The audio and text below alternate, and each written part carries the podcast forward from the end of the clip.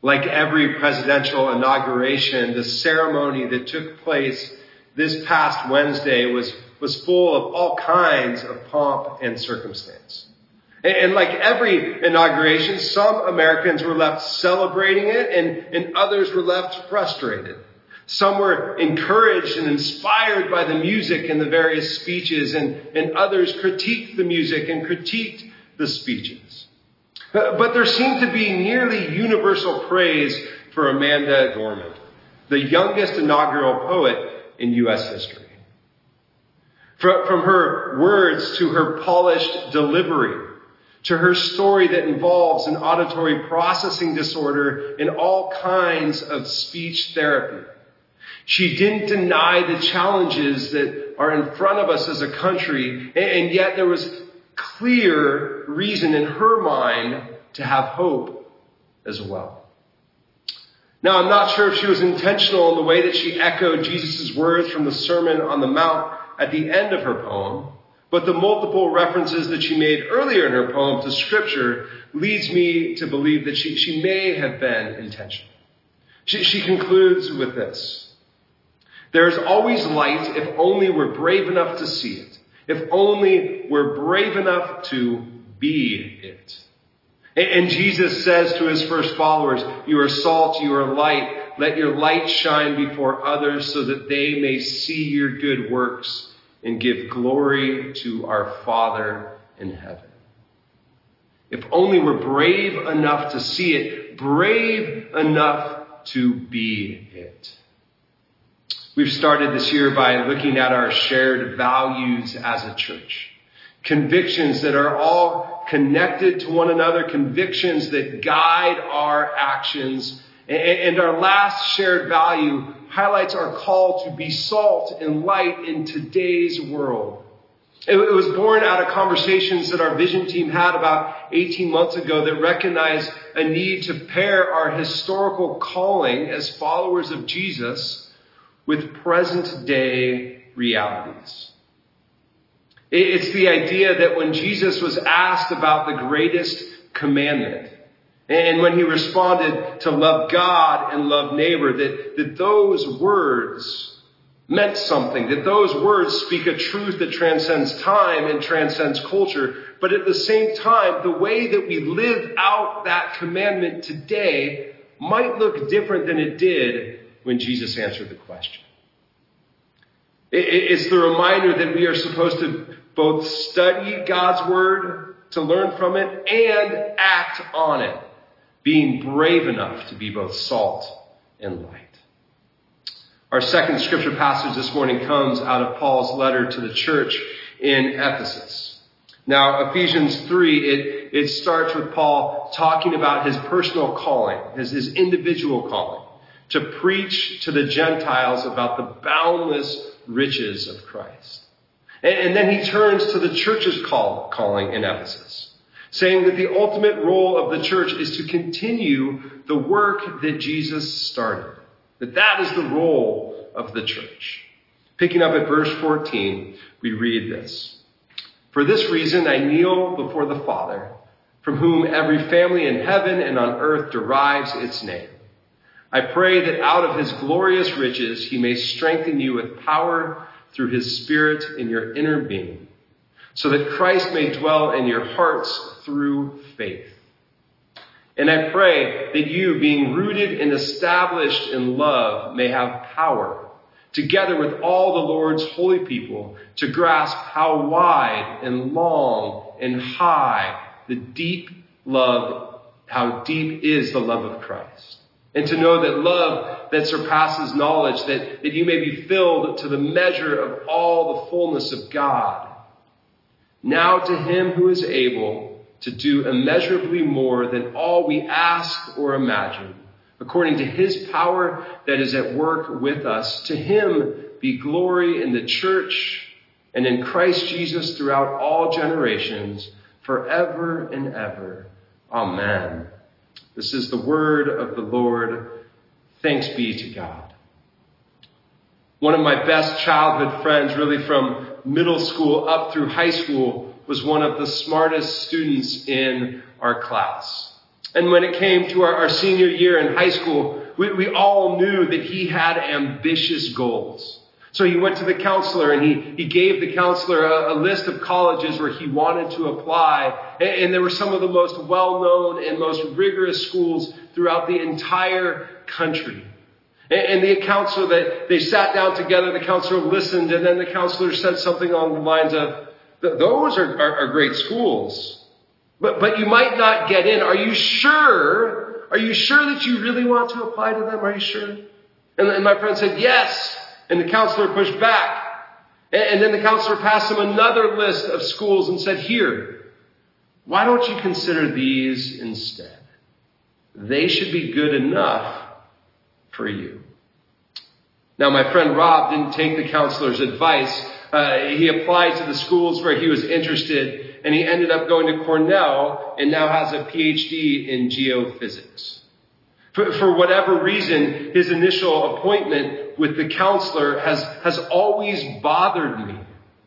The, the whole idea that, that someone who is supposed to encourage and, and, and push and lead students into flourishing, to work with them to use their gifts to make the world a better place, would place limits on what a student could or couldn't do. It just, it just hasn't sat right with me.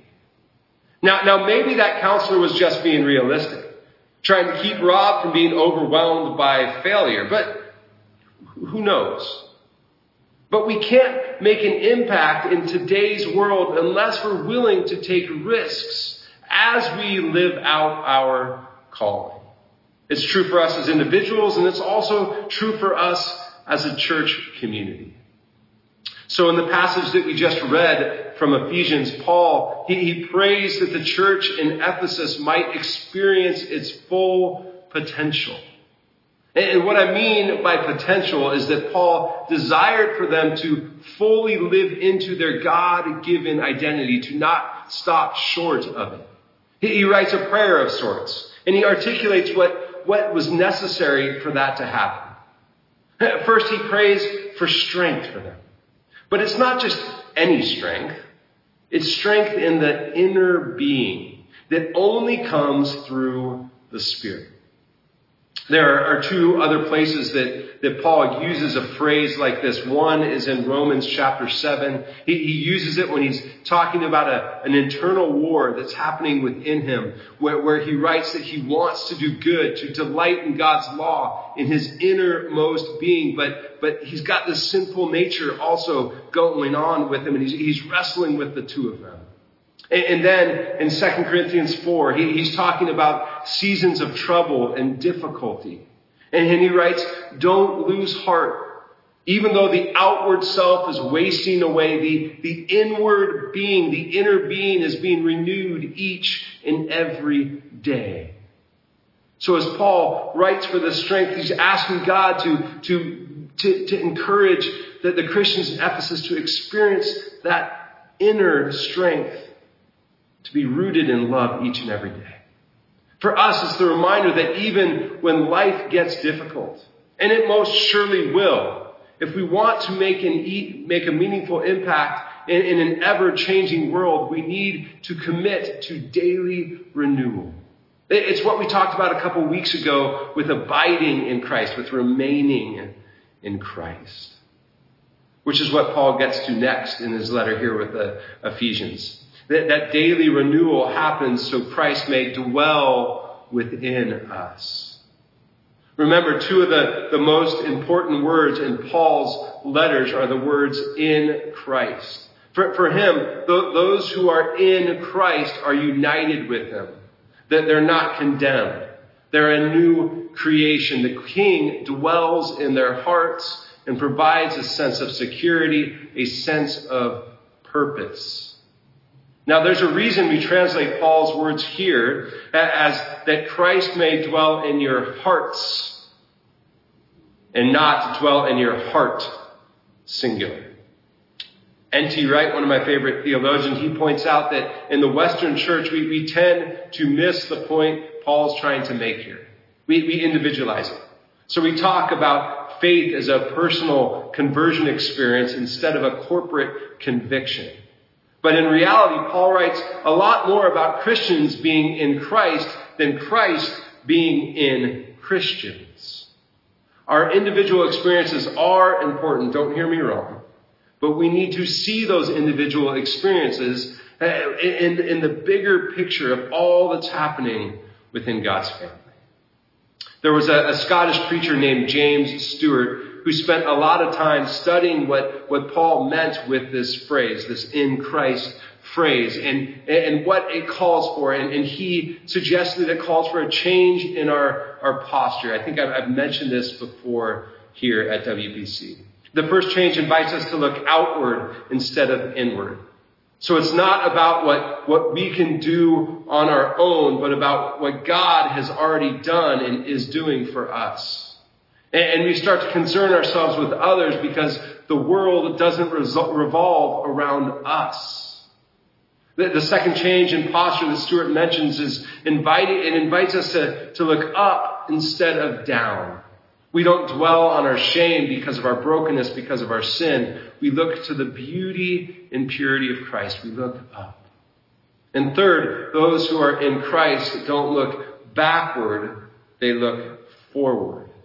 It's not dwelling in the past, but looking forward to what lies ahead, as Paul writes in Philippians chapter 3. These three changes in posture, looking outward instead of inward, up instead of down, forward instead of, of backward.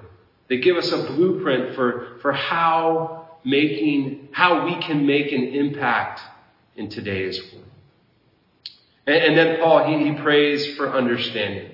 I love this part of the letter because, because I can almost see him writing the words and then, then kind of laughing at himself. It's as if he's writing. He, he, as he's writing, he, he realizes that there's not really adequate words to describe God's infinite love.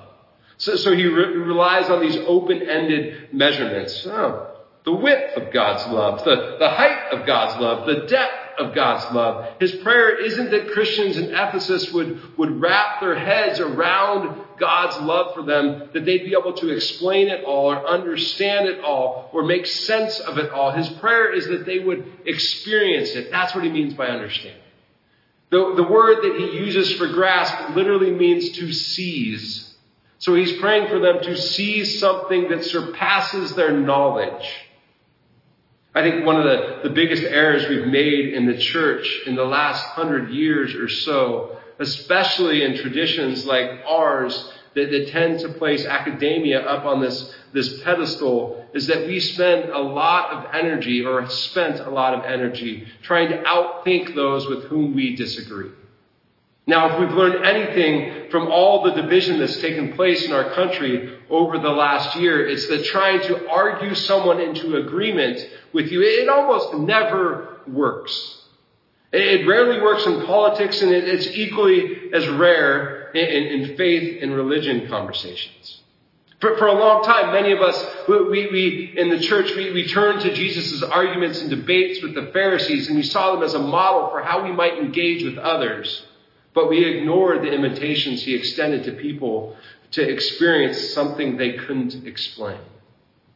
The deep and wide love of Christ is beyond anything you or I can describe with words. So why do we spend so much energy trying to prove that we're right and that someone else is wrong? We have a much better chance of making an impact for God's kingdom in today's world by actually showing our neighbors something that they can't fully explain, something that we can't fully explain. Reminding them that God's love is so much bigger than anything we can explain with words. Paul ends by, by praying that Christians in Ephesus would be completely filled with the fullness of God. There's a, a legend from the 1880s about a, a, British Army officer named General Gordon. Uh, he was a, a, devout Christian and he was on his way to Sudan on a, mission to, to fight against the slave trade. And the Sunday before he departed, he, he drove around London, going to all of the different churches he could, he could think of, and he would take communion at each church. And when he was asked, well, why, why are you doing this? Why are you taking communion six or seven or eight times in one day? And he said, it's so that I can start my journey brim full of God. Now, I'm not sure that taking communion that many times on a Sunday makes, makes any difference, but I like the idea of approaching the world in which we live today brim full of God, ready to make a difference, daring to be brave enough to be salt and light each and every day. Proverbs chapter 11 verse 10 starts, When the righteous prosper or flourish, the city rejoices. The word used for rejoice here is, is only used one other time in the Old Testament. It's a big word. This reserved for the type of celebration we picture where people flood the streets for a party to celebrate. You can almost translate the, the proverb, when God's people live into their identity, everyone benefits. Everyone is impacted. May we be a church community that makes a difference in today's world. Amen.